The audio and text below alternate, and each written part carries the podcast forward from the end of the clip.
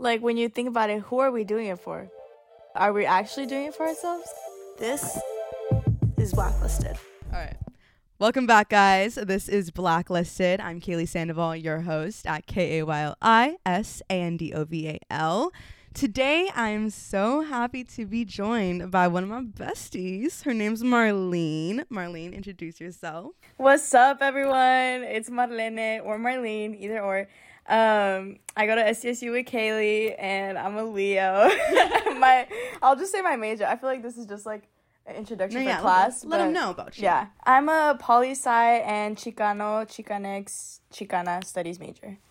Marlenne is one of the most woke Stop. POC women I know. Not even Oh, just like yeah. just one of the woke people I know in general. Like this girl stays on top of her shit. Like she's an educated woman. That's why I like being around her. All right. And I'm Mexican. Sorry. Yeah.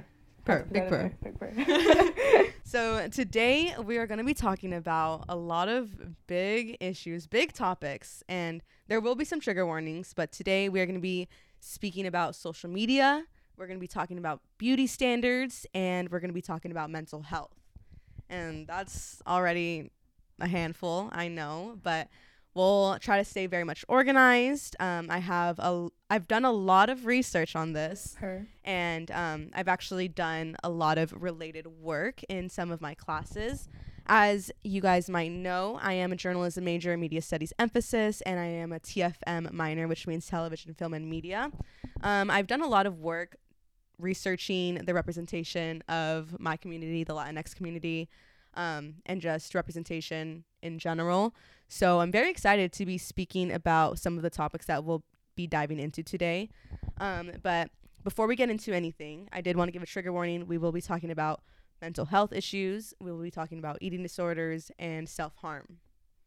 Damn. Leaving a note in case I need to add any more trigger warnings. Trigger warning. There's a Leo on this podcast. trigger warning. I have bronchitis still. okay. What? um, oh yeah. So sorry that like I haven't been posting in a second. It is because I was very much ill. And not ill in like a cool way. Like ill, like no, I was down bad. Like I was in Mexico getting treatment because uh, I didn't have health insurance. Okay. Um yeah, it was it was not a fun time, but like doing better now. I am on Sure. some meds and like not fully thriving, but like close to it. She's pushing so P. I, I Pushing do I do be pushing You P. pushing P. That's it. All right, so let's let's get into it.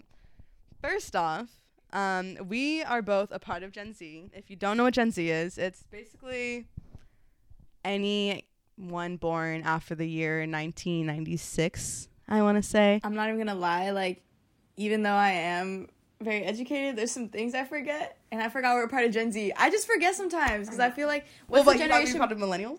No, hell no. Is that the one before? Okay, see that. I know you're not trying to identify with the millennials. no, I'm not. I take it back. I knew I was Gen Z. um, so, anyways, Gen Z, uh, we're kind of like known to be very much glued to our phones. Um, there's an obvious trend amongst kids our age or young adults our age to have very high screen times. Speaking from experience, not very proud of my own screen time. I try to keep that shit down, but like sometimes I'd be slipping up. Like sometimes I'd just be Nah, bro. I had the I had the locks on my phone. Mhm. I would always put it, remind me in 15 minutes, and then I would just ignore it all day. just snooze that yeah, shit. no, I would literally Like shut it. up, yo! Like, who the fuck said this? I was like, "Oh, fuck, addicted, that's me." bro. Yeah. No, yeah, I fully admit that I have a phone addiction. I think most people do. Like when I wake up, the first thing I grab is my phone. Before I get out of bed, I'm on my phone like checking my notifs. And like I wish it wasn't that way and I want to work towards it not being that way, but like that's just the way it be right now. No, I like I I will fully admit proudly that I have a phone addiction. My thing is like I don't let it get to me, Yeah. but I and I know I can go without it. Yeah. Because like I used to do like summer camps where they would literally Mhm. take your phone for like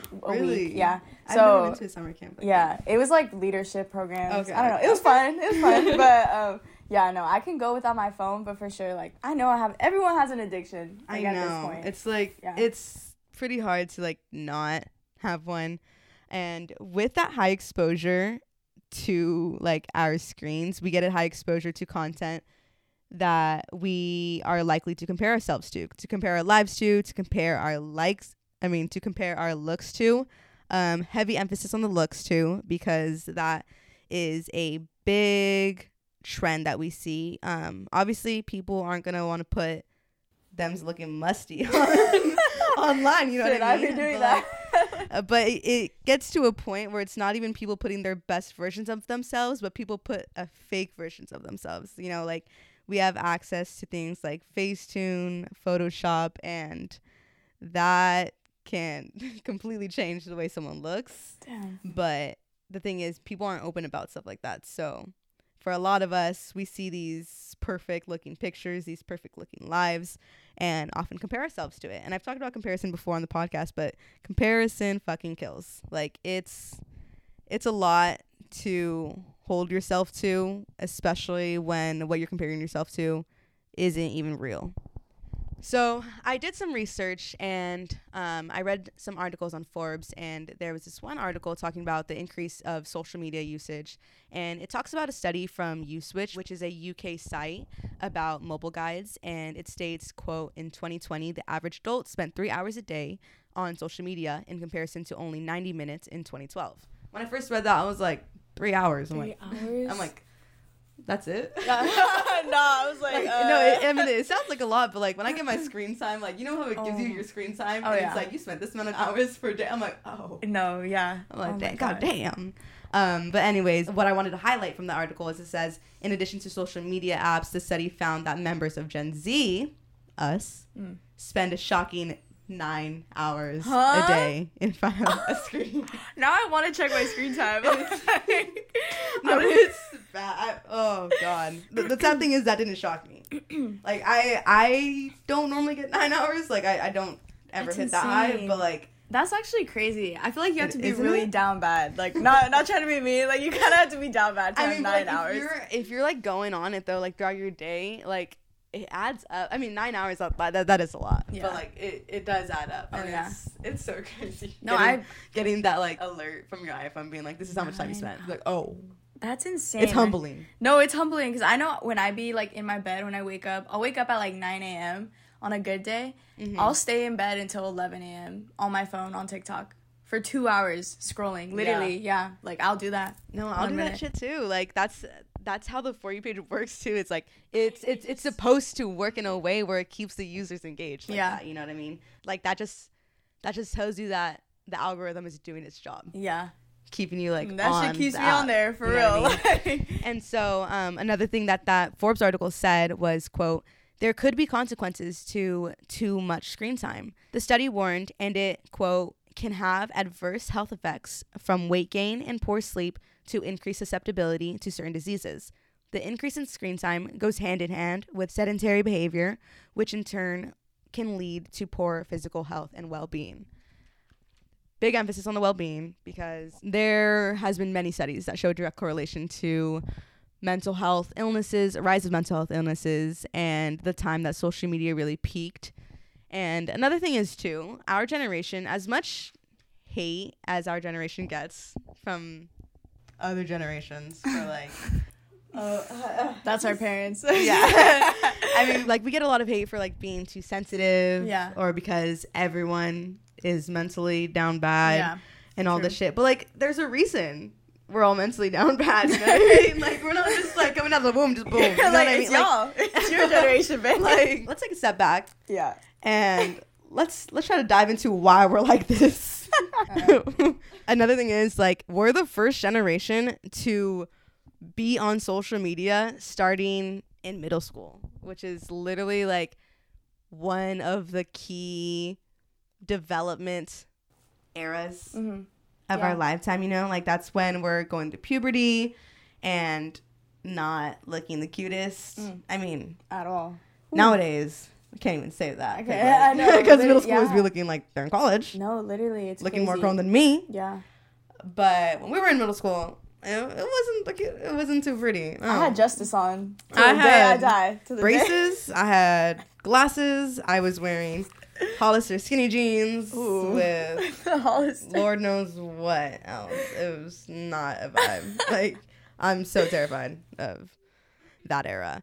But for the generations that aren't a part of ours, imagine going through such a key part of your development while being compared to celebrities and mm-hmm. influencers with these bougie ass lives with money to get all this work done and hide the fact that they have that work done and constantly comparing yourselves to that when one you're not even fully grown yet you're not even mm-hmm. fully developed and two you obviously don't have that work done like you're still natural you know and if you want to get that work done cool but it's it's definitely hard when you grow up comparing yourself Yeah. You I know?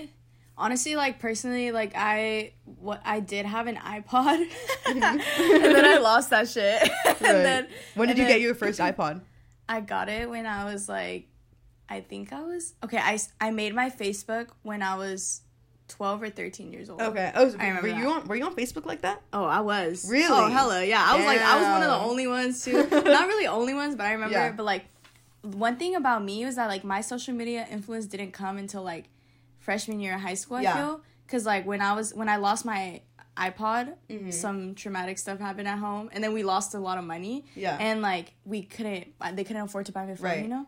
But like I didn't really have that influence. But once high school hit, I was like, damn, like. Yeah, know? and I, and I do think that our influence when we specifically were in middle school, that was what around. I think we graduated middle school in like 2012, so that was like the start of social media. So the very start of social media, it was still like very much chuggy. Like Yeah. Oh, you know, yeah. it's not what it is today.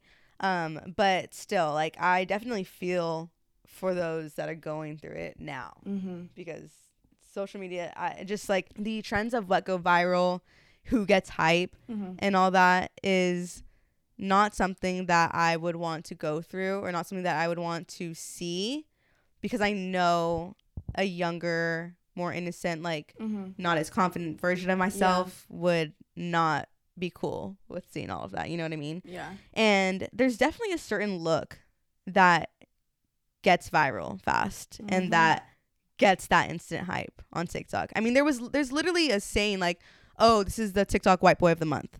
Yeah. Like, That's so cringy. where's- I know, but like, where's like, where's the black female of the month? Where's Yeah. the Latin boy of the month? Like, where's all the, you know what I mean? It's like there's a very certain look that goes viral, and that's that's also just like another like toxic thing Yeah. to like be exposed to. Like, I automatically know, like, if I see. Uh, if I see someone on my for you page and it doesn't already have a lot of likes and they fit mm-hmm. A certain standard and look a certain way and have certain identifiable features, Mhm. I'm like, oh, they're, this is gonna go viral. Yeah. you know what I mean? Yeah. I I mean obviously yeah like um, a lot of my for you page is like fashion and stuff Mm-hmm. but like who are the people that are popping up in the fashion you know in the Yeah. fashion industry like these skinnier like white people you know yeah, like Or, Bella Hadid. Bella Hadid or like even the people who thrift like when they're like oh I thrifted these pants it's like really skinny white woman and I'm like oh like that's really cute like you know but it's just never a high representation of like you know thicker women or like you know different body types and all that and, and race you know yeah, and I'm sure there are like Yeah. POC making these things, but the thing is, they're not getting pushed out, mm-hmm. and that's where and that's where I see a problem, Mhm. like in the algorithm and everything like that. Um, but those beauty standards that are being constantly reinforced, let's let's talk about those because beauty standards are constantly changing. Right now, I'd say though there is a list of certain features that would make a woman ideal. I'd say. Um, let's talk about some of those. I think having a slim face. You know, you can't Yeah. have like can't have any chubbiness on there. Like, oh, sorry. Nope. You gotta have a sharp jawline. and all I gotta say is like literally social media like made me start using a gua sha so I use a gua sha every single day of my life y'all like no matter how much I don't like to admit social media affects me I know it does you Yeah. know and like a gua sha I wake up every day early just to do the gua sha every day so and does it work? yeah Damn. Yeah, I naturally have like chubby cheeks though, but like No, me um, too. Like yeah. my my face is like kind of round and like my cheeks are like, kind of chubby too. yeah, Um, and like I don't know. but it I- but I- it works. But like it's toxic, you Yeah. know. Like I did, like it works, but I know it's toxic because it's like Mhm. for one reason only, and it's to slim your face. Like, Yeah.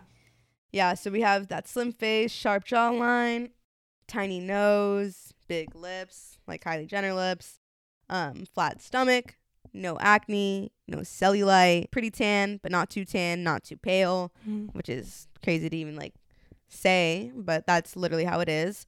Um, and just like curvy in all of the right places, emphasis on the right because Yeah.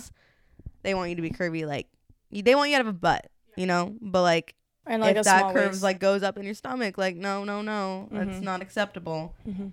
And um, it's just like that's a lot of pressure. And there's so many standards that like we're supposed to be fitting, you know. And Mhm. it's like for who, you know what I mean? Damn, that's a good question.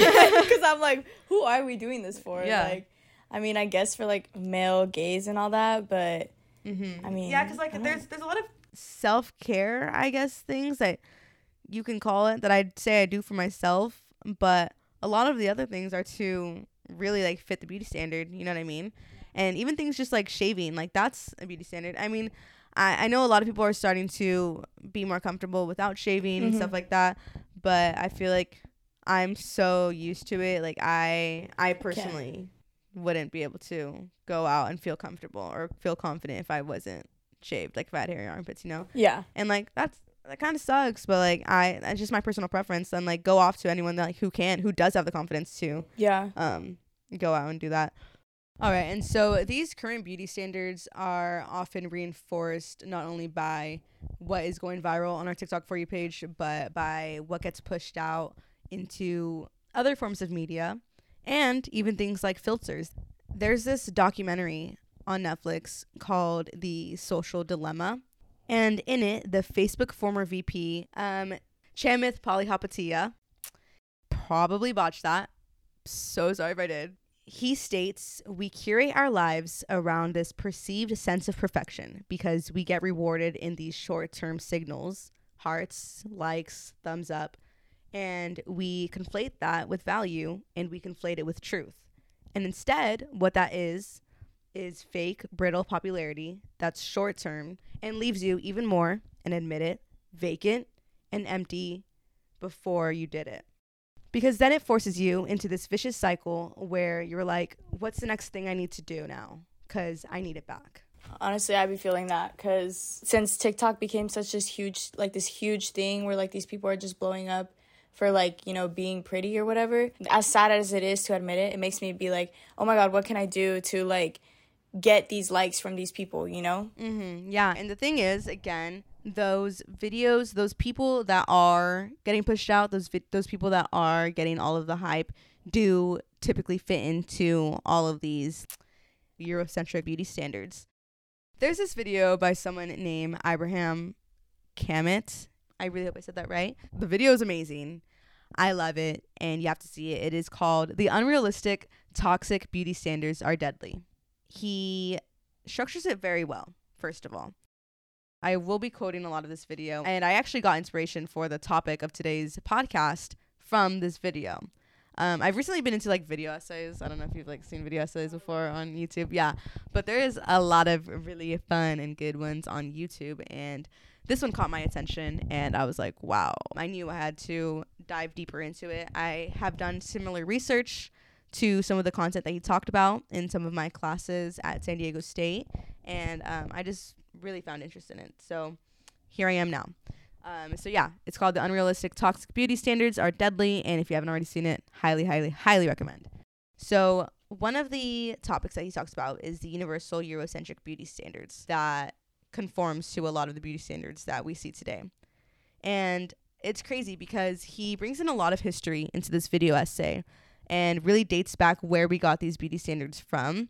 He states universal Eurocentric beauty goes way back to internalized racism, ideologies, and colorism due to the colonization of the Western world, a time that dehumanized people of color. Another thing he states, which was like super crazy, I didn't know about this, but he stated after the Korean War of the 1950s and early 1960s, American military doctors performed double eyelid surgery to fix the oriental eyes of native patients. The American troops performed this surgery on Korean women for them to be considered more attractive to the eyes of, get this, American troops.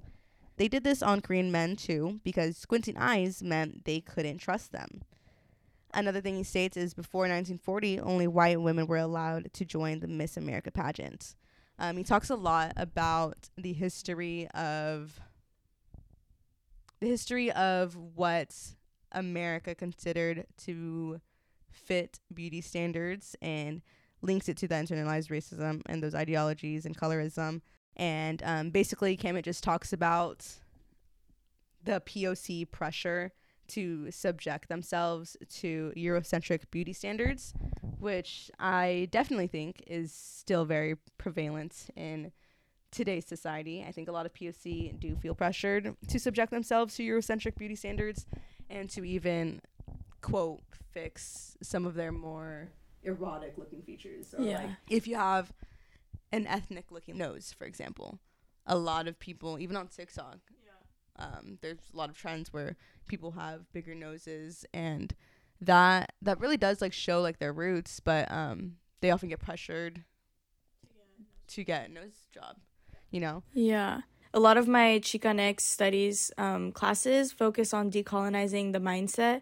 And, you know, as colonized people from Mexico, um, we are stuck in this like colonized mindset, which is like European standards, you know, when, when it comes to looks, when it comes to how someone acts, like it's all based off of European standards. So a lot of my classes focus on backing up and not be, being a part of those European standards. But um, judging off of that, you know, I definitely have had moments where like family members of my own tell me like, "Oh, like don't go outside for too long, like you're to get dark. Like you're to look ugly if you get dark." And I'll come back from vacation or something, like even to di- to this day, like no matter how many times I tell them it's wrong, like they're always like you're to get dark. And like when I I go to Mexico a lot, and when I go, it's always like oh my gosh, like you're so pretty, you know, because I'm like a quote unquote like lighter skinned Mexican.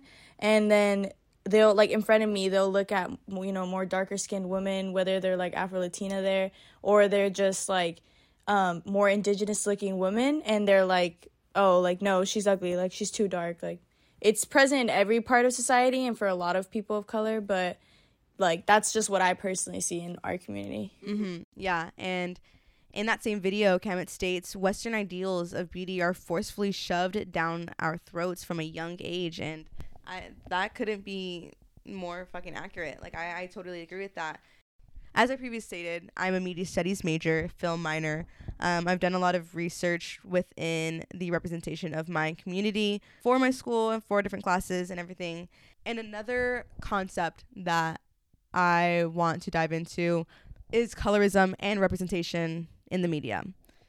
Media portrayals often shape our perceptions of social groups, and they contribute to the schemas we have that categorize people in terms of attributes, roles, and status. And due to this role of the media, it is essential that those in the field are working together to properly depict race and ethnicity representation. And unfortunately, from what I learned um, studying all of this, for the Latinx community and many more, I just specifically did research on the Latinx community for my classes. That proper depiction has been neglected. I want to specifically quote something from a paper that I previously wrote um, that talks about the representation. Uh, I state many studies have been conducted to determine what exactly representation looks like for Latinx people. The majority have come back with disappointing results. According to 2021 Common Sense Media, Hispanic slash Latino Americans make up 19% of the total U.S. population. However, according to the USC Annenberg Inclusion Initiative, Latinx representation on screen does not reflect the true population. This initiative is at the forefront of studying diversity in entertainment and media in an attempt to seek inequalities and put a stop to them. They studied the top 1,200 films from 2007 to 2018, and in those films, there are over 47,000 speaking roles, okay? But get this only 4.5% of those went to Latinx characters. Additionally, only 3% were leading roles. In 2019, USC added an additional 100 films to their existing list, and the percentage of Latinx characters went up only 0.4%, from 4.5 to 4.9.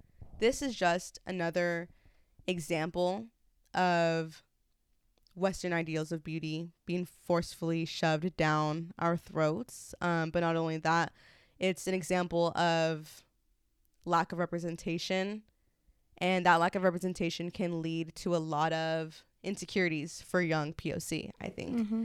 Um, personally, when I was younger, I I had insecurities um, about my ethnicity, I guess, and the color of my skin. Um, I was definitely darker when I was younger. Or like I was tanner. I'm I'm very pale now. Um, but I was standing when I was younger and watching the media, literally all of like the princesses, all of the love interests in the rom coms, all of the main Mhm. characters, the stars of the show, they're all white. You know what I mean? Um, and if not white, they are they are POC of lighter complexion. And so Like white passing Mhm. POC. and so at a younger age, seeing this is very disheartening and literally as like silly and stupid as it might sound and like I'm definitely totally kind of invalidating my own feelings, but when I was younger I totally like felt a little bit insecure that boys that weren't like in my own ethnicity Mm-hmm. Wouldn't like find me attractive. Like I thought I thought like white boys like wouldn't even like me because like I wasn't white and I did not look like a white girl. You know what I mean? Yeah. I feel like um I have two things to say about that. Go this whole social media or the media presentation, that same video, which is funny that I like watched that video before this for an assignment, but that same video was talking about she was talking about media portrayal and how like the way POC have historically been portrayed in media um, in the eyes of the white man like has been detrimental to future generations and to ourselves you know? Because you do only see that. Like you used to see like indigenous people being like these people are um, what's the word? Uh like savages you know? Like these people are savages. And then mexican people like these people are drug dealers you know whatever. Like what's portrayed in the media is so big. And especially when it's like and then it, and then on top of that like not seeing the correct representation or like a misrepresentation of POC specifically like Latina women who are presented as like the sexy the sexy you know wife to someone you know mm-hmm. to a rich or like person a, a like a spitfire, like a very like feisty mm-hmm. like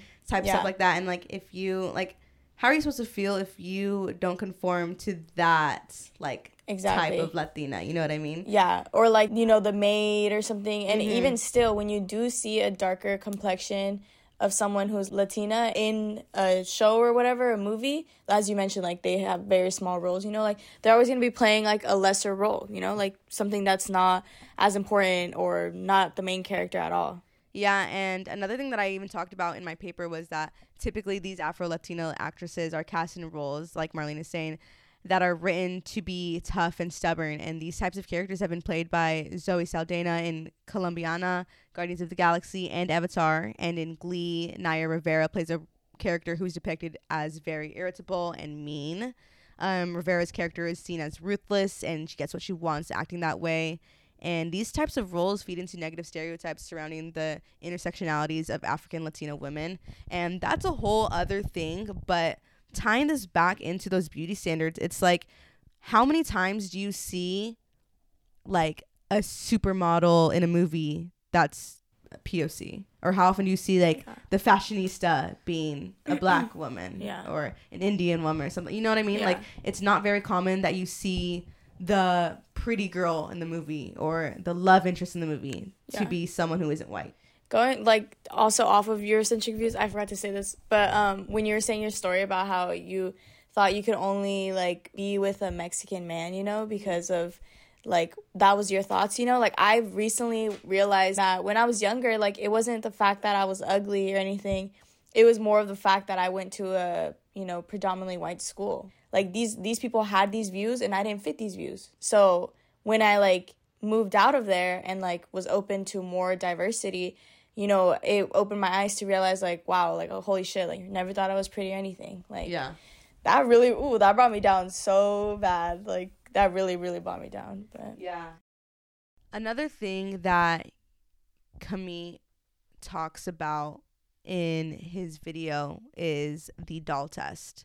In the 1940s, psychologists Kenneth and Mamie Clark designed and conducted a series of experiments known colloquially as the doll tests to study the psychological effects of segregation on African American children. Dr. Clark used four dolls, identical except for color, to test children's racial perceptions. A majority of children preferred the white doll and assigned positive characteristics to it. Um, this experiment was initially utilized in Brown versus Board of Education, right? Yeah.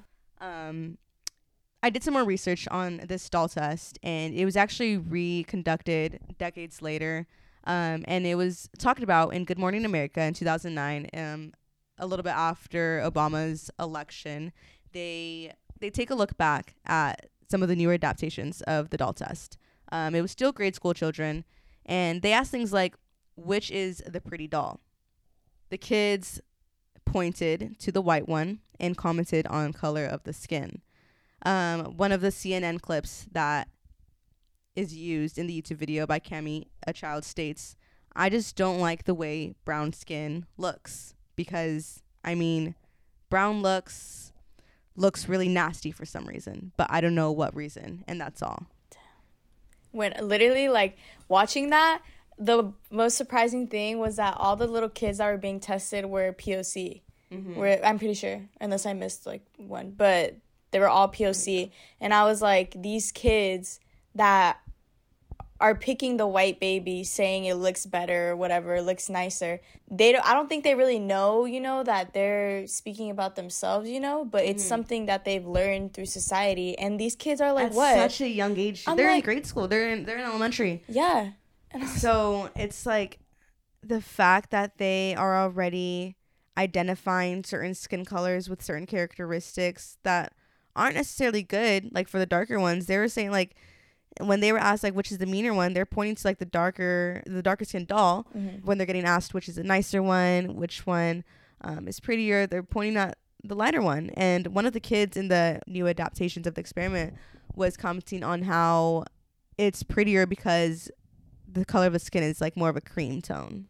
And these are like little ass fucking kids. Like when i was watching mm-hmm. it i was like holy shit like how do you even know what who like how did you even know that that was quote unquote the nice person you know from something that you learn obviously you learn that from society like the white person is like the nicer one you know the darker skinned people are the more aggressive whatever but it's like at such a young age these kids knew this you know? Like i don't know that was ridiculous. Yeah so that that that that, that is a whole like other issue that just so happens to have like one little connecting point to the beauty standards. You know what I mean? Mm-hmm. Um, but going back to those beauty standards that everyone, POC and white people, are expected to fit. Um, it's it's a lot. Like it's a lot to ask for. Mm-hmm. like damn. Yeah. Um, and and going back again to Kamit's video, he states, in a world of patriarchy and misogyny, women are identified and valued based on their appearance. Meanwhile, men are praised for their professional success and strength. So the intersectionality between being a female and being a POC is like, oh damn, damn, you know? yeah. But even just being a girl alone, god damn, there's so much pressure, so much pressure, and for yeah. what, and for who? Yeah. Like, damn, it's just it's it really is a like, lot to ask for. And women, again, this is, I'm stating one of um, Kamit's quotes, but he states, women are highly objectified and sexualized, even from a, even from such a young age.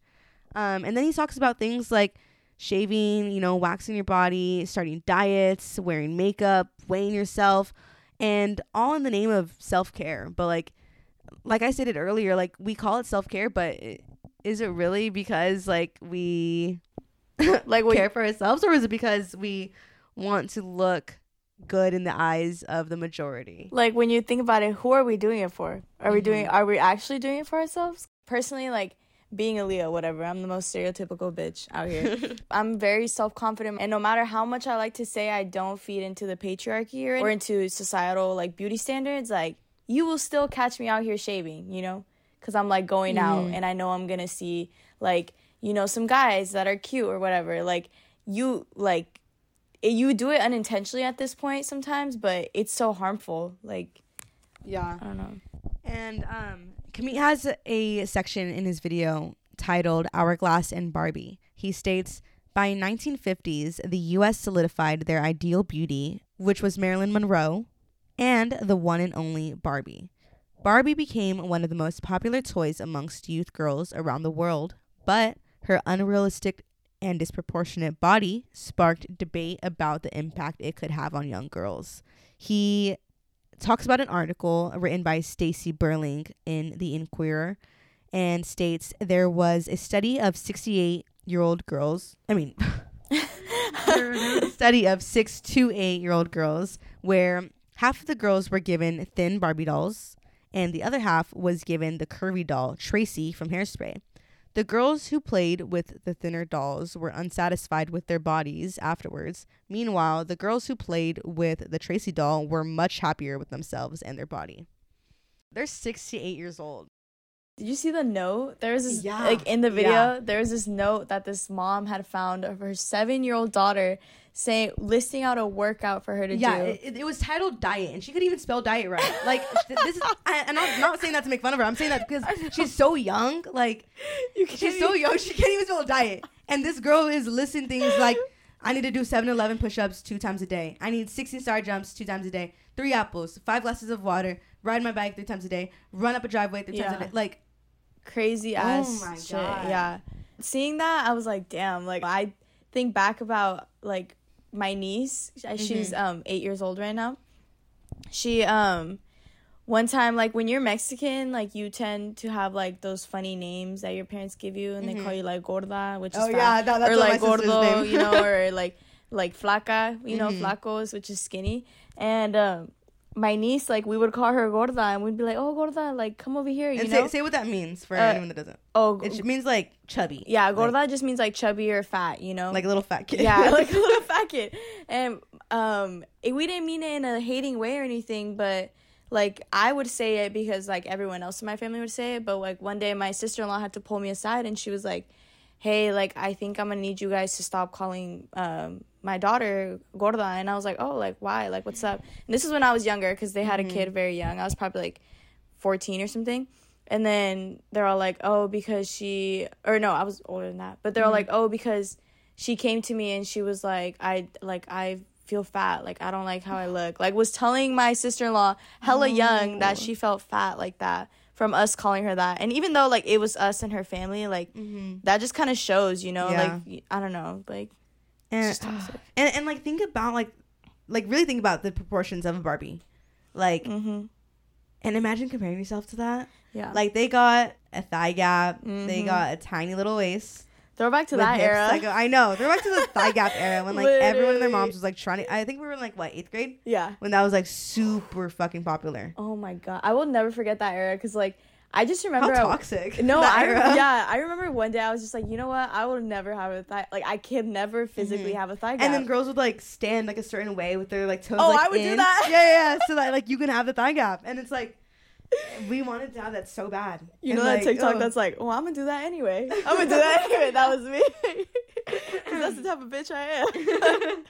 no, yeah, and like um what I thought was a really cool, not cool, but like a very interesting take or correlation that um was made by Kamit in that video was the correlation between a Barbie and Kardashians today. mm-hmm. Um then back then it was like those Barbies that were super influential to the kids as far as like body standards.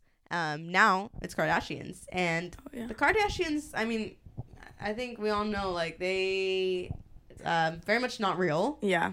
100%. Um, you know, they, they they look good, but it'd be really nice if they were open about the type of work that they got done so that people didn't aim for these unrealistic body types. yeah, cause I like.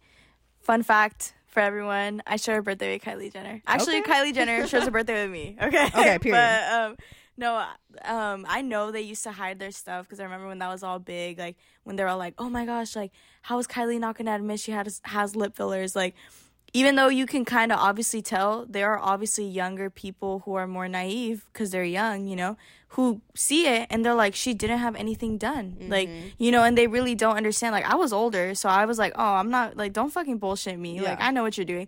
But, like, younger generations, like, if my niece were seeing that, like, she would believe that, you know, because she's young and, like, it's easy to fall into that like little trap from doing that but No, yeah, I think so too. And like the thing with the Kardashians is like they've gotten into a lot of turmoil. Mhm. that the word? They've gotten into a lot of turmoil for even like promoting things like waist trainers, like acting as if that's what got them their body.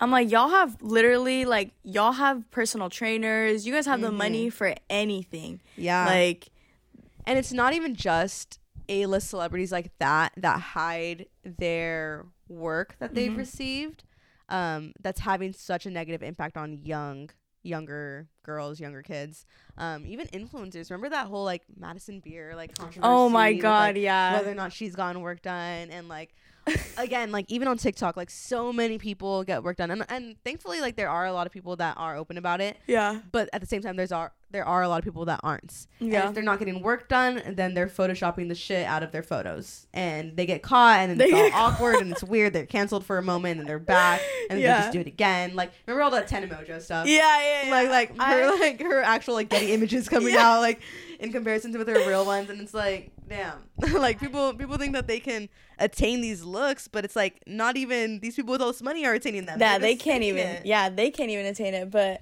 I think the Kardashians will always, you know, have a huge influence for Mm-hmm. on social media. Obviously, like they've grown from that.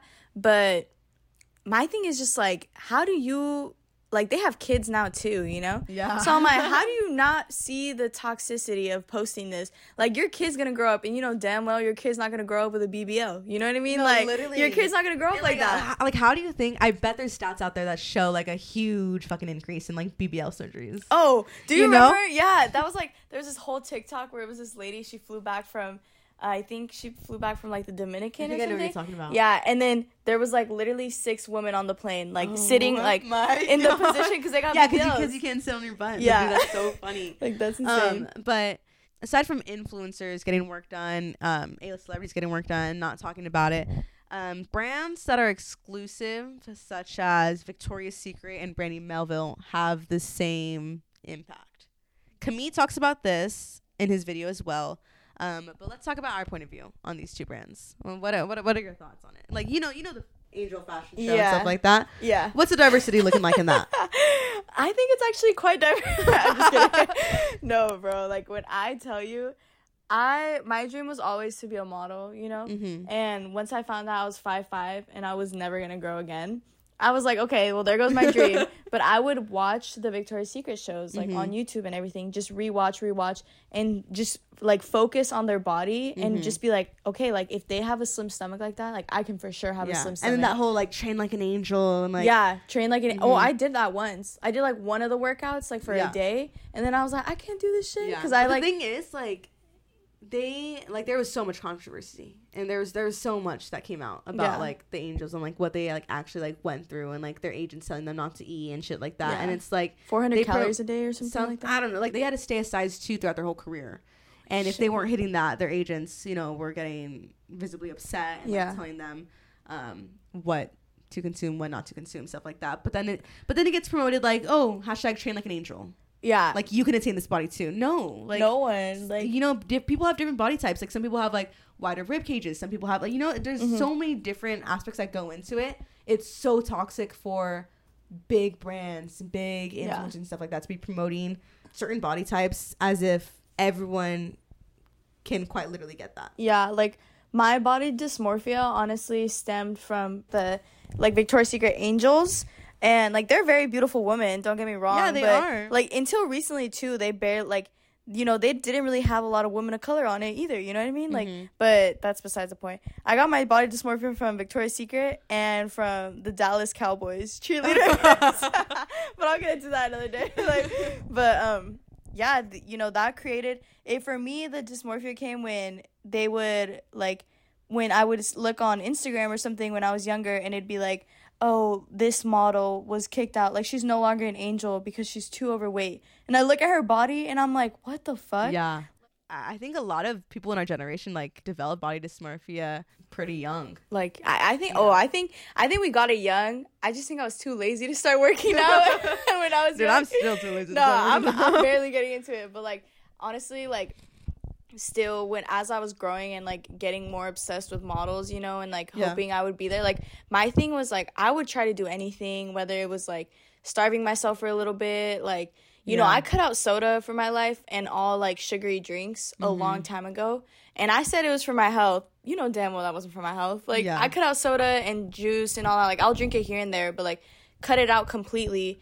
Because I was like, this is unhealthy. Like, I don't want to get fat, you know? Mm-hmm. Yeah. And who And- even and said fat was a bad thing? Like, yeah. The thing is, so many are quick to, I feel like, cut things out of their diet without realizing that there's a lot of different things that our body needs. Mm-hmm. You know what I mean? Yeah.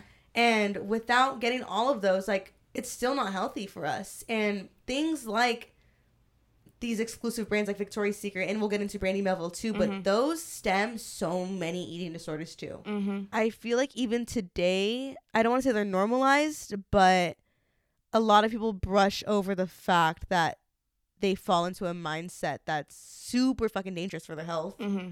Yeah. and kind of joke about it and everything, but then at a certain point when they when their actions follow those jokes, yeah. it's like you need to watch out for your health. You On know? and it's yeah. like I, I know a lot of people do struggle from eating disorders and I I really hate that that's the case, but yeah. um I really think social media has a strong correlation. Bro, you be looking at like Bella Hadid, Gigi Hadid, like you know all these models that were on the sh- are on the show actively, you know, like, and it's just so unrealistic. And it's not even the fact that it's not even that it, it's unrealistic. It's more like it's highly portrayed in media that like this is the it girl. Yeah. Like you want to be that along girl. with that, like- it's like how many people in real life like do you know look like that? Like it's such a small majority that are this fucking thin, like size two. Uh-huh. Yeah. But in the media, it's all Everyone. we see. hmm Damn, I never thought about You know that. what I mean? Damn. It's like how it's like the Latinx representation. Like we we make up a lot more that's represented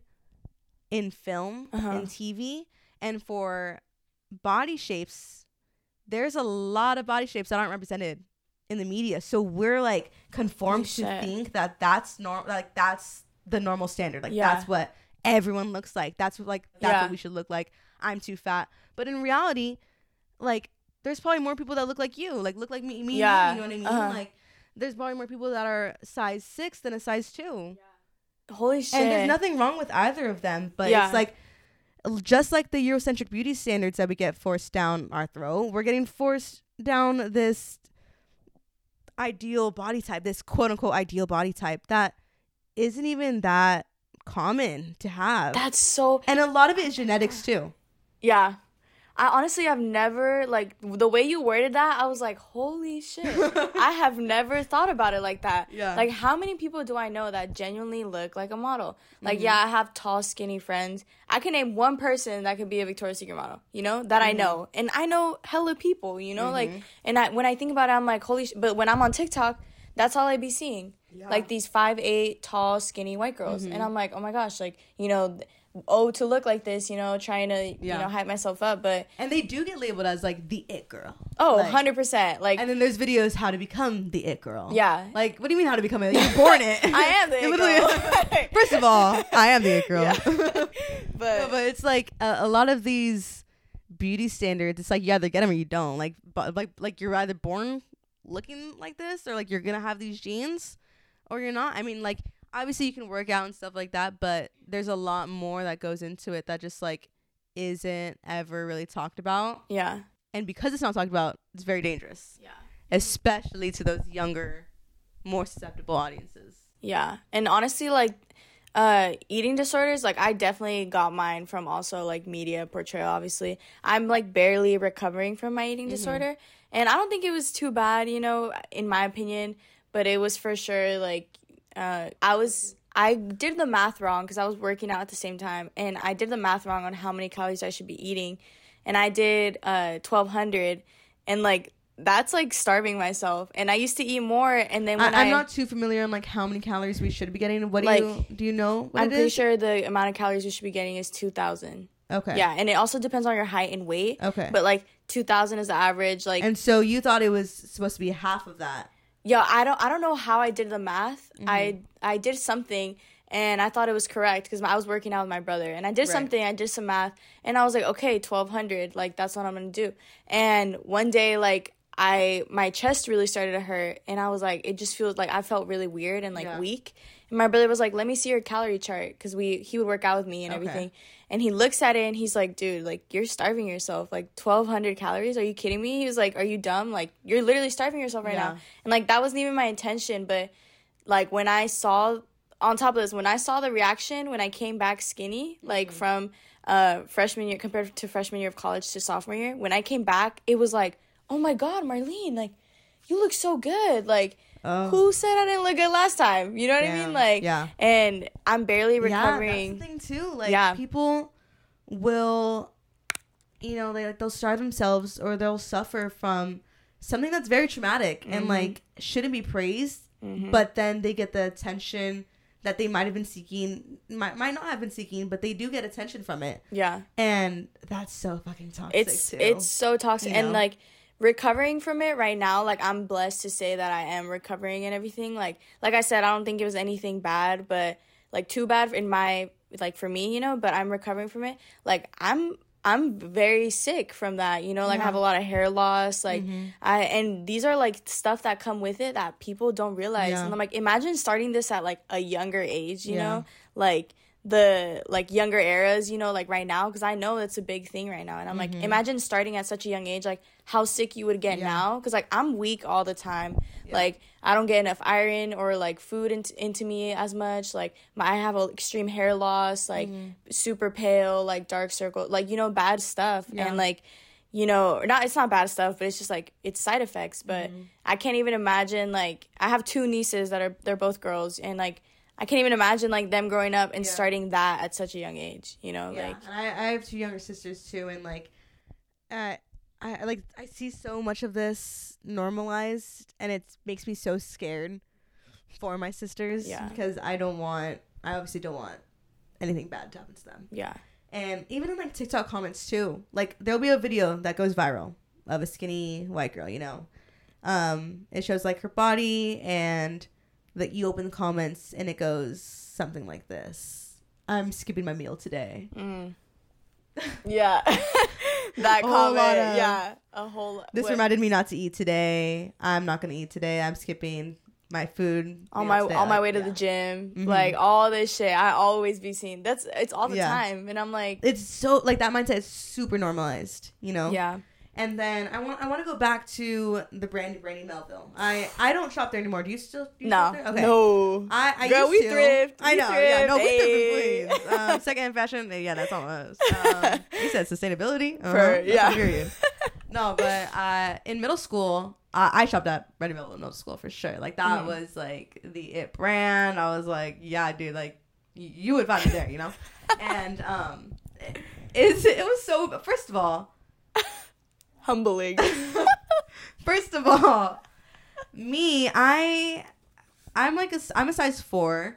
I, I didn't fit into their jeans at all. what? Yeah, I, I have one pair of jeans that I was able to fit into, but all like all of their jeans fit differently, even though it was like one size Mhm. fits all. All of their jeans fit differently. One of them was I was able to fit into, um, and like I kind of I kind of stretched out the waistband. and, like I, I still have them today, but like a lot of them I couldn't even get past my butt, and I don't even have a butt, and I'm like, bro, huh? And um, and aside from their one size fits all, like literally, it would be like twenty two dollars for a navy blue T-shirt with two white horizontal stripes on it. Like, Throwback. like baby, you're not doing nothing with This that top on. Give. It like, didn't it wasn't giving at all. I don't know what I was thinking. And I remember my mom being like, "You like, you want this for for eighteen dollars?" So like, baby, Well, you know, know there's a she wanted Walmart to- right next door. I know she wanted to smack you. Like, I know she did. 'Cause, like, I, I didn't have an income, so you know, my mom, I was like, asking my mom to buy me these things so I can like fit in with all the trends and everything. But aside from their prices that I just would not be able to afford today, because I'm Bro. a struggling college student. That's why 15 And she's going to Hawaii. for the win. Right, okay. Cut the cameras. um, no, but le- yeah, let's talk about their whole one size fits all because that is fucking detrimental Insane. to Um, one's mental health, and yeah. like that leads to eating disorder mania. Yeah, hundred percent. I I'm from a very I'm from Tahoe area. So we didn't have a Brandy Melville close to us. Thank God. But all here's the thing, I didn't know how to use like online, how to order stuff online. So I never ordered anything. And um, you know, I never asked my mom nothing, you know, like cuz I she didn't know either. So I was like none of us know. I'm not going to buy it. But one day Obviously, I understood the Brandy Melville hype because all the white girls, there's a lot of white people in my school. All the white girls, they would order stuff, you know what I mean? And then they'd like wear it to school, and I'd be like, oh my god, like that's so cute. But I didn't really realize, you know, I was a bigger girl when I was younger. And when I when I went to Brandy Melville for the first time, it was like for a trip for school or whatever. We went to like LA and I walked into the Brandy Melville store and I was like, "Oh my god, like I can't believe it. Like I'm here." and then I I grabbed some jeans. Like I really didn't know how big I was like in comparison. And and mm-hmm. to think like I wasn't even big, you know? Mm-hmm. Just like quote unquote with like in comparison to Brandy Melville sizes. Yeah. I grab a pair of jeans and I'm like, oh, this will for sure fit. And I go into the dressing room, literally middle of my thigh. Like it stopped in the middle of my thigh. And I was like, what the fuck? Like, and I took him off, you know, tried on a shirt. The shirt obviously fit like tiny, you know, like there, it was just, you know, the one size fits all. I don't know. Like, I don't know what it is about that, but, um, or how, why they even thought about doing that in the first place. But that was toxic. And I remember, Right? like whose idea? I just who- talk. I actually from the video he was saying it was like these two Italian Oh, old yeah. men that created the brand to target young girls, and I'm like, mm, First that's of not all, weird. Like, Let's pause. Yeah. Um, no, but I is that okay? Like, literally like I remember the day I walked in, or that day I walked in, I came out with a teddy coat. And um and a crop teddy top, yeah, because I was like, that's all that could Yeah. fit me, the teddy coat and the crop top. Because when I found the teddy coat, I was like, oh yes, like one thing that fits me well. And then I got like this little crop top that I recently just like threw it away. But I'm done with all my brandy stuff, you know. I'm very but- much anti. that shit like was for real and you like when social media was getting bigger like you would hear them like people who work there would be like yeah like they're not like when did you ever walk in and see you know a bigger like woman or girl working like no, yeah, the representation within the workers there too, dude. and they be coming out Literally, like look up on YouTube, Brandy Melville work experience. yeah and whew, damn near every You're gonna look up freaking like lack of diversity and Mhm. just like like uh, not a lot of POC worked there. First of all, Yeah, not a lot of size um inclusivity, obviously. yeah Um, there were even stories of like them asking like to take a picture of them. Um, like I, I just remember so many different like Brandy Melville stories Yeah. and like them like kind of stalking like your Instagram, like seeing if you like fit there. Like I mean, you know, I, I I get like brands will like they want you to fit their look, but like their their standards were a lot yeah my to be thing asking for. my thing was like Brandy Melville. Here's the thing: it's like there's brands, whatever, they to each their own that have their own Mhm. look. You know what I mean? Like it shouldn't be allowed, or it shouldn't even be a thing. Everyone should be inclusive, but that's the sad truth, you know. Mm-hmm. But when you really think about it, Brandy was on top of the world, you know? Mhm. And it's like it was so popularized, but why? Because it was towards white women. Mhm. It became so popular because who was making it popular? White people. And like that's Yeah. what they always make popular cuz they're the beauty standard, you know? Mhm. So it was like if it wasn't for that, like shit, I don't know where Brandy would be, but fuck Brandy. I don't know. No, I don't know. Like, it, put yourself into the shoes of someone again, like mid development. You're going through puberty. You're not super confident, and then you go to the store that everyone in school is wearing. Everyone on social media is posting. Everyone wanted to be a Brandy Melville girl. Wanted to be like reposted on their page. Everything, you know. You go into the store, find a cute top, and see that it's only in one size, and that size isn't yours. Like, how are you supposed to feel? Yeah. I I I actually the time I bought from Brandy wasn't the first time I went in. I went in another time. And I remember I was searching for sizes. I didn't buy anything because I think my mom was like mad and she was telling me to hurry up or something. I just Mhm. wanted to go in to Mhm. like see because it was that hyped up. Yeah, like yeah, I was like, oh, I want to go in. And I remember I was looking through sizes and I was like, what the fuck? Like, Yeah. where's the medium? was like, come on, Yeah. y'all. Like, where is it? And the shit wasn't there. Yeah. And like that's I think that's when I found out it was one size fits all. But Mhm. And yeah, and it's just like those exclusive brands um are just one of those factors that play a role in that skyrocket of mental health issues, eating disorders, and even worse, trigger warning, like harming yourself. Going back to this documentary that has really resonated with me, and I previously mentioned it already. It's Netflix's The Social Dilemma, released in 2020. Um, it's a mind boggling masterpiece directed by Jeff Orlowski. And it's about the dangers in the exponential rise of big tech and social networks. Um, I think the film does a brilliant job of exposing the magic behind the curtains of algorithms used to keep users online. In addition, the documentary also uncovers the role of social networking sites and the polarization of the US, uh, specifically highlighting the differences in users' content based on region, history, etc. Um, it's honestly both shocking and disturbing. Um, and again, if you haven't already seen this eye opening documentary, I'd highly recommend doing so.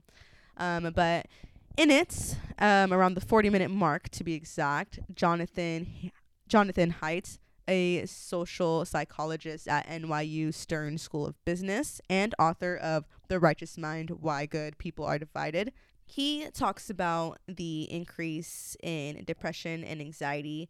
He states there has been a gigantic increase in depression and anxiety for American teenagers, which began right between 2011 and 2013. Damn. Keep those years in mind. He also states the number of teenage girls out of 100,000 in this country who were admitted into a hospital every year because they cut themselves or otherwise harmed themselves. That number was pretty stable until around 2010, and then it begins going way up. It's up 62% for older teen girls. It's up 189% for preteen girls. That's nearly triple. The source for all of this is the Centers for Disease Control and Prevention. CDC. Haidt goes on and continues. We see the same pattern with suicide. The older teen girls, 15 to 19 years old, they're up 70% compared to the first decade of this country. The preteen girls, they're up 151%. And that pattern, Haidt states, points to social media. Wow. I actually did not know that until right now. Like, yeah. Holy shit. I mean, uh, I don't even know what to that, say that, about that, That's a lot. All, like R.I.P. to all the angels. Yeah. That are up there. No, it, it, it's it's a lot, and the thing is, I I know so many people that have dealt with the trauma of someone in their lives committing suicide. I I think I know one or two people from my high school mm-hmm. that did mm.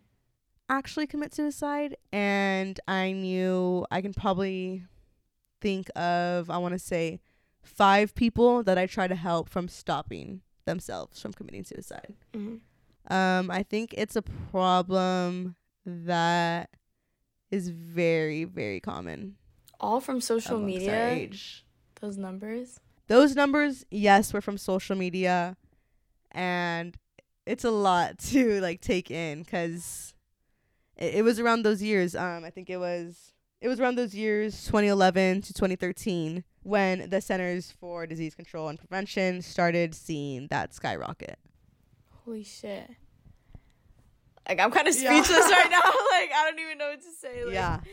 I I'm just trying to connect, you know. I feel like our generation since we kind of started all this social media shit, mm-hmm. like I feel like our generation wasn't like I don't know, this is how I see it. I'm like, we started it, so we built it, you know? Yeah. Like, that's how I kind of see it. So these, like, you know, younger generations are the ones that are, like, going into it, like, being mm-hmm. thrown into it brand new, you know? Yeah. And, and I'm just. being thrown into it young. Like, yeah. Boom. Young. Yeah, I, I see, I see where you're going. Like, we. Like, I don't. Kind I, of.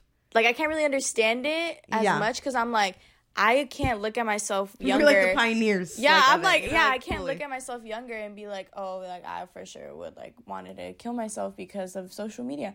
You know, I can't mm-hmm. personally do that, but I'm that's what I'm trying to think. Like right now, I can see that. Like I'd be watching TikToks with people who are like post an outfit with their body or whatever, like Mm-hmm. an outfit that exposes, all the comments are like, you know, roasting the fuck out of them. Yeah. And I'm like, some of these yeah, are like that's, actually that's that's another thing. Like, like uh, social media just isn't the most positive environment, especially for young people to be exposed to at such a young age. yeah.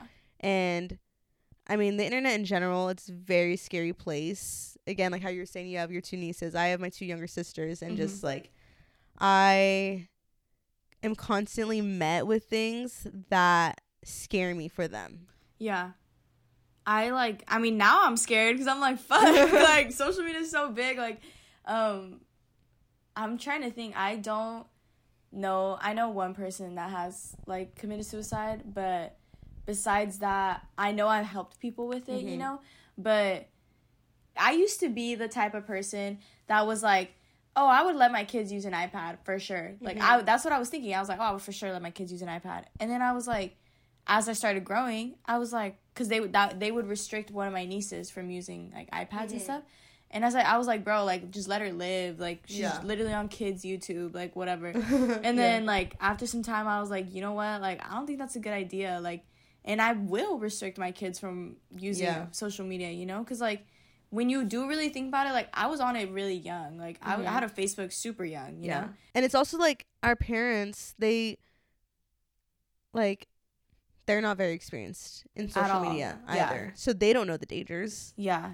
And like I, I I know my mom let me have a Facebook and I know she didn't do it intentionally knowing there's dangers, you know, but mm-hmm, like mm-hmm. luckily there I wasn't like, you know, bullied or Exposed to anything anything, ex- exposed, nothing like thank God, you know, but um like seeing this right now, you know, and seeing how TikTok is, you know, my I have my niece my niece is on TikTok. Mm-hmm. One of them. She just turned 8 like a couple weeks like and that doesn't surprise me. There's like so many young kids on it. yeah. And like sometimes like the like young kid will also like go viral for like the most random video too, you know? Mm-hmm. And like they are flooded with comments. Mm-hmm. And a lot of times like it's n- they're not nice comments. Yeah. And my thing too is like I kind of connect it to like how girl women and like girls are sexualized, you know? Yeah. That it's like it's so thing. easy for any, you know, quote like hot man to like come into this younger girl's comments and be like you're so pretty, like send me a picture or something like that. Yeah. And then like the girl's life is ruined. Like I feel like that could be a major connection, Uh-huh. you know, like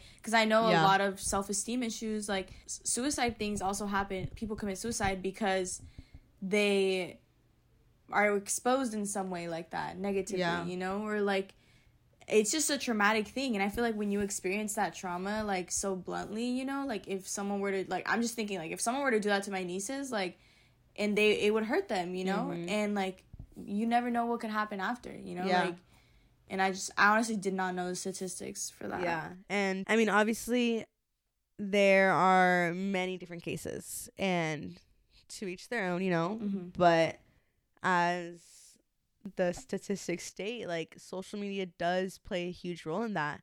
And I, I don't want to. I don't think it all stems from comparison, like you were saying. There could be like blackmail. There could be exposure to very traumatic things online too. There's a lot of different ways social media can go wrong, and that's just it, it's it's it's a scary reality, really, Yeah. and it's scary because I I've talked about this what I'm what I'm about to say right now. It's called the third person effect. I've talked about it in one of my other episodes, but I I constantly feel like oh this is not negatively affecting me but I know it's going to negatively affect others. Like I'm scared it's going to negatively affect my sisters. You know what I mean? Mhm. Like I kind of view things on social media like, oh, I'm prone to this. Like I I know that this is bad or I know Mhm. that this is um bad and it's like not going to affect me, but like if this were to happen to my sisters, like that would be really bad. Mhm. When in reality it's it, it's it's really bad for everyone in- Yeah. in, a, in a lot of ways, you know? And like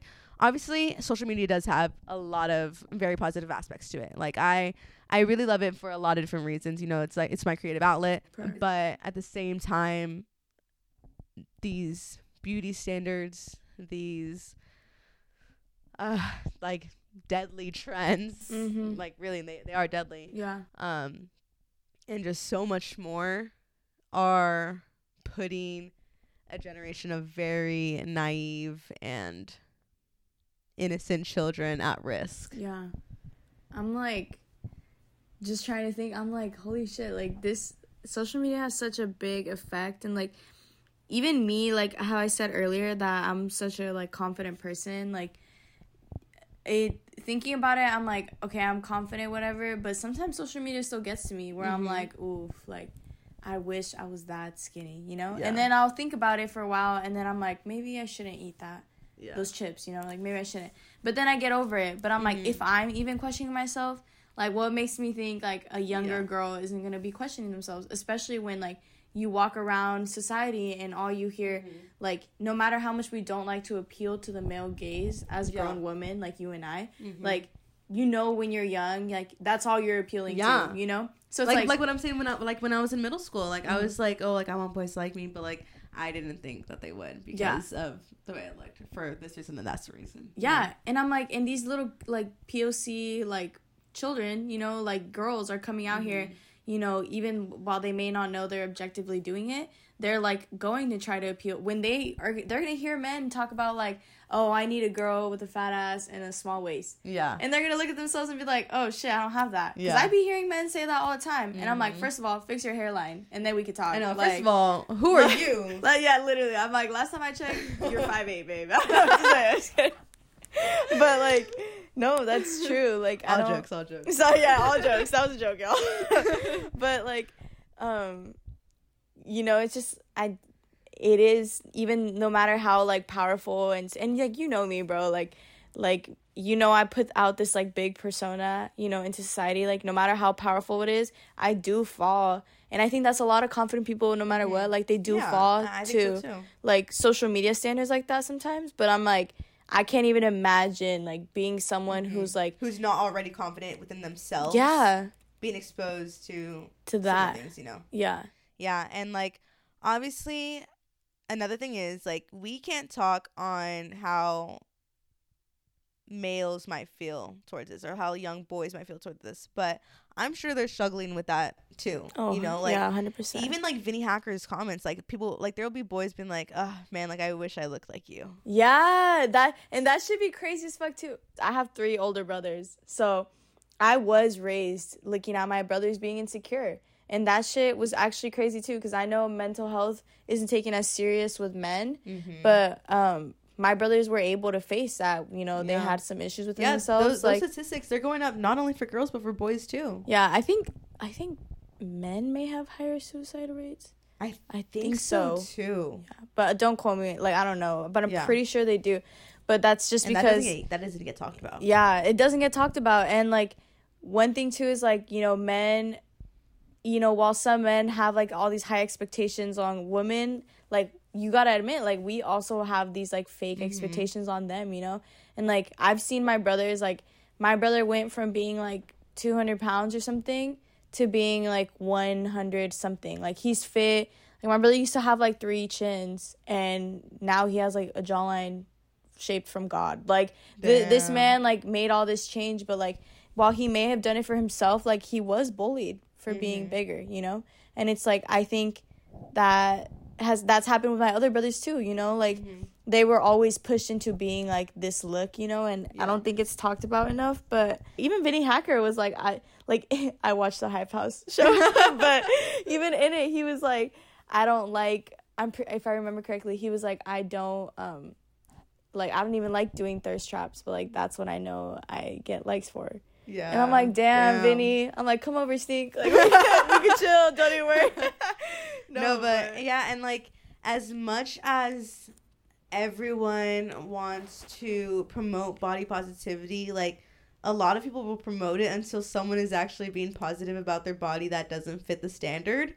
And then you look in their comment section and you're disappointed. And you're like, well, let's like let's actually talk about that because that to me is something that I'm like all these all these like this is what I see in the female community like all these girls being like body positivity, you know, and then like some bigger girl posts something and then they're just like oh like that doesn't look cute or something. You know, Mhm. like people be hating and I'm like, Yeah. "Whoa, like it's body positivity all around, girl. Like not Mhm. just you know, you know, not just for specific types. Yeah. You know, but Like, what do you like?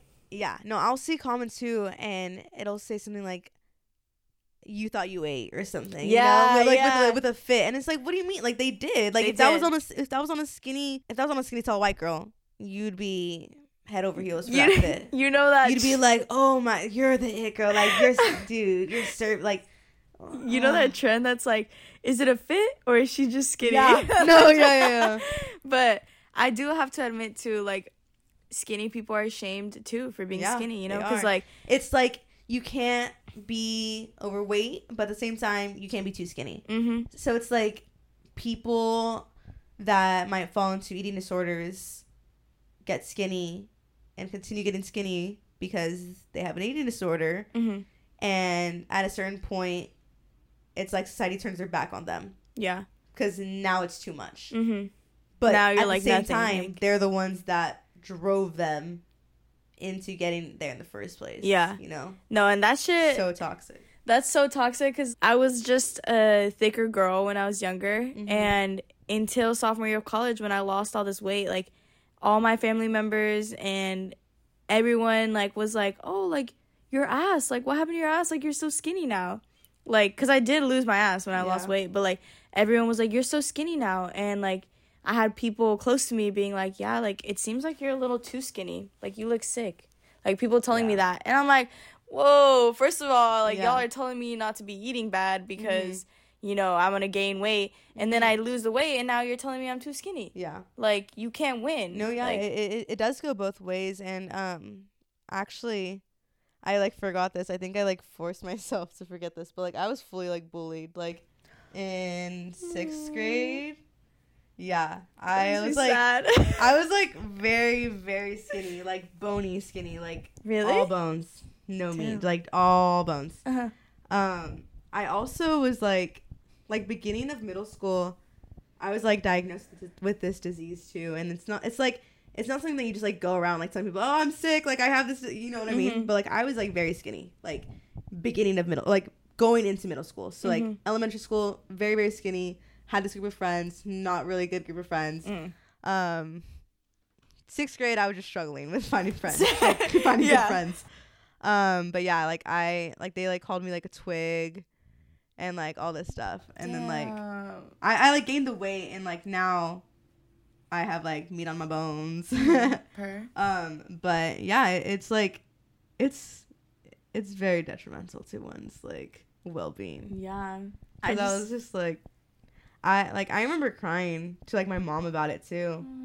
About like literally like being called like a twig and stuff. And it's just like it's like you can never be like just right. You can't ever. You and that that like if there is any word of advice I have, like literally self confidence is the key to it everything. is It, really is because you will never win.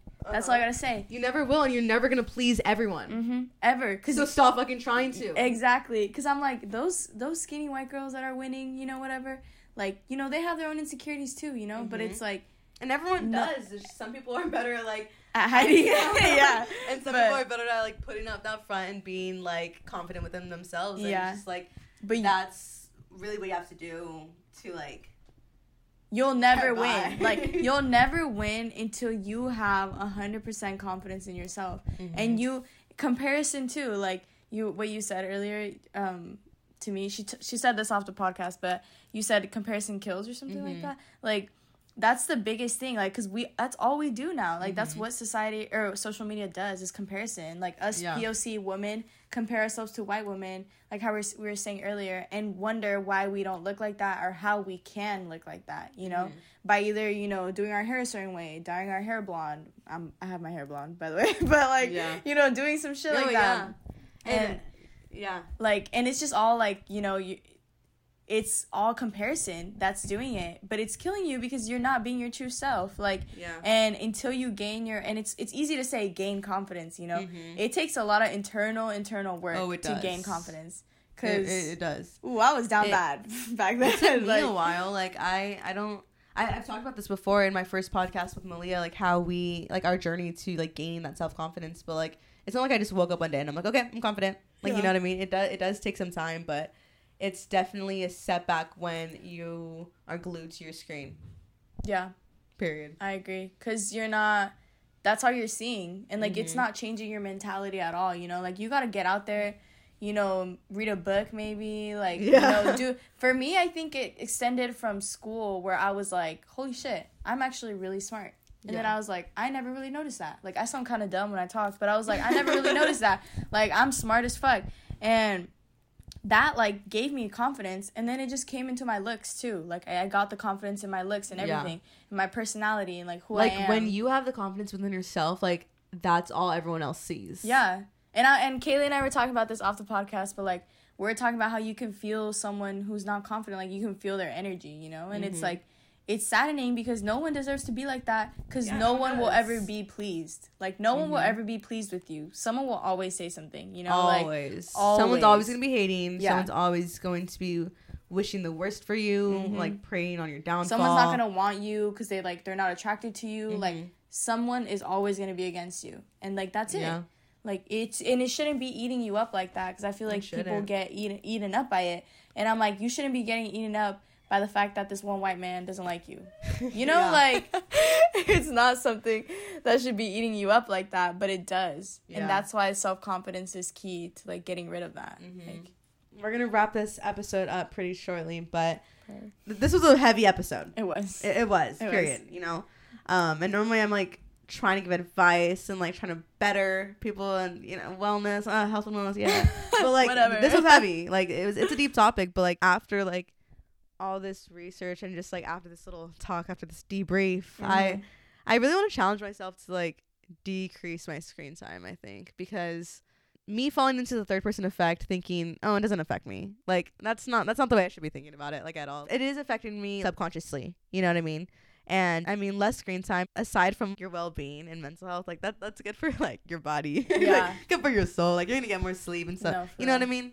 It's tough. It, it's tough out here. it's tough but we push and pee but it's tough, but we push and pee. i'll say my advice Yeah, let's, let's hear it. as I've said multiple times before, I am a Leo. So anything I say comes from my own self-centered self. But like um you know, I always tell my friends, you know, to be confident in themselves cuz really that's the only way. And the, and I think a way to find it is just to start talking to yourself in a more positive way. Mm-hmm. You know, and that that's what I think did a big switch for me Me was too. that and that's why i say it, it was academically that i started gaining confidence Mm-hmm. was because i used to be like fuck i'm gonna fail like shit i'm gonna fail Yeah. i'm gonna fail like those negative affirmations. those negative affirmations and then i watched tiktoks where it was like no like you need to say positive affirmations Mm-hmm. otherwise like it's gonna be negative so then i was like okay i'm not gonna fail i'm gonna Yeah. do good i'm smart i'm capable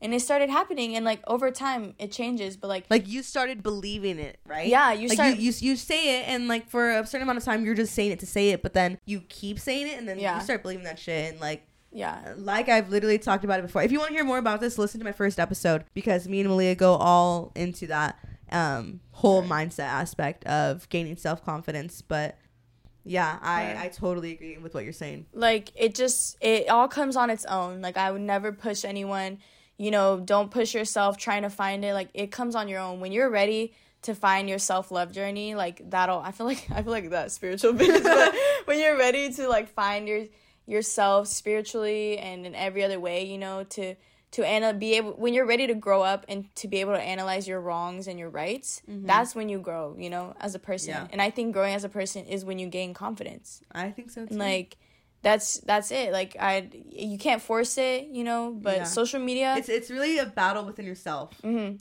like and it and just letting y'all know like confidence is sexy and everyone will think Mm-hmm. the same exact thing because anywhere you go if you have confidence People People- will notice. hmm hella like hella notice everyone everyone like and that's the biggest thing like that's why i say that but um yeah just remember like social media someone will always be preying on your downfall like And social media is not completely real. it's not and like It's a highlight reel. Yeah. Not only is it a highlight Exactly. reel, a lot of it is fake. yeah and it's like Straight up. It's just a lot of it isn't isn't even real. Yeah, and like we said, how many people do you see that are walking Victoria's Secret models out in society? Mhm. I'll wait. None. Mm, Exactly. so I'm like, yeah, that's my advice from a Leo queen to That's all. two cents. All right, guys. Um, well, that's a wrap for today's episode. If you have any feedback, I would absolutely love to hear it. Um, I hope we were able to keep you engaged the whole time and just tie everything together um, and make sense. But um, if you're not already following the pod, you can follow it at Blacklisted Pod. Um, you can follow my personal at Kayli Sandoval, my art account at Kayli's World, K A Y L I S W R L D. And then Marlenne, do you want to go ahead and shout out your socials? Hey, okay, for uh, TikTok is mono girl one two three. That was because I had mono when I was a freshman. Um, and then my Instagram is Marlenne Carrillo, M A R L E N N E C A R R I L L O. All right, guys. Thanks again for tuning in. If you made it all the way through, I absolutely adore you and um, aspire to have your level of uh, attention because I do have ADHD and I probably wouldn't have been able to, honestly. But you know what? I am going to be listening to, to this back over probably like lit- five different times while I'm editing. So, That's why you read your notes all the time. no, literally. I'm kidding. Um, but all right, guys, I'm gonna try to stay consistent. I am, I am, I am really trying to be very on top of my stuff when it comes to this podcast. But I am a very busy girl, and I did just get a new job. Actually, let's talk about your job. Just kidding. I'm, I'm working a lot of jobs right now in, in school and everything, but I am still really trying to pump out the content. All right. Anyways, thanks again. Bye. Love you. Talk to you later. Bye, y'all. Peace.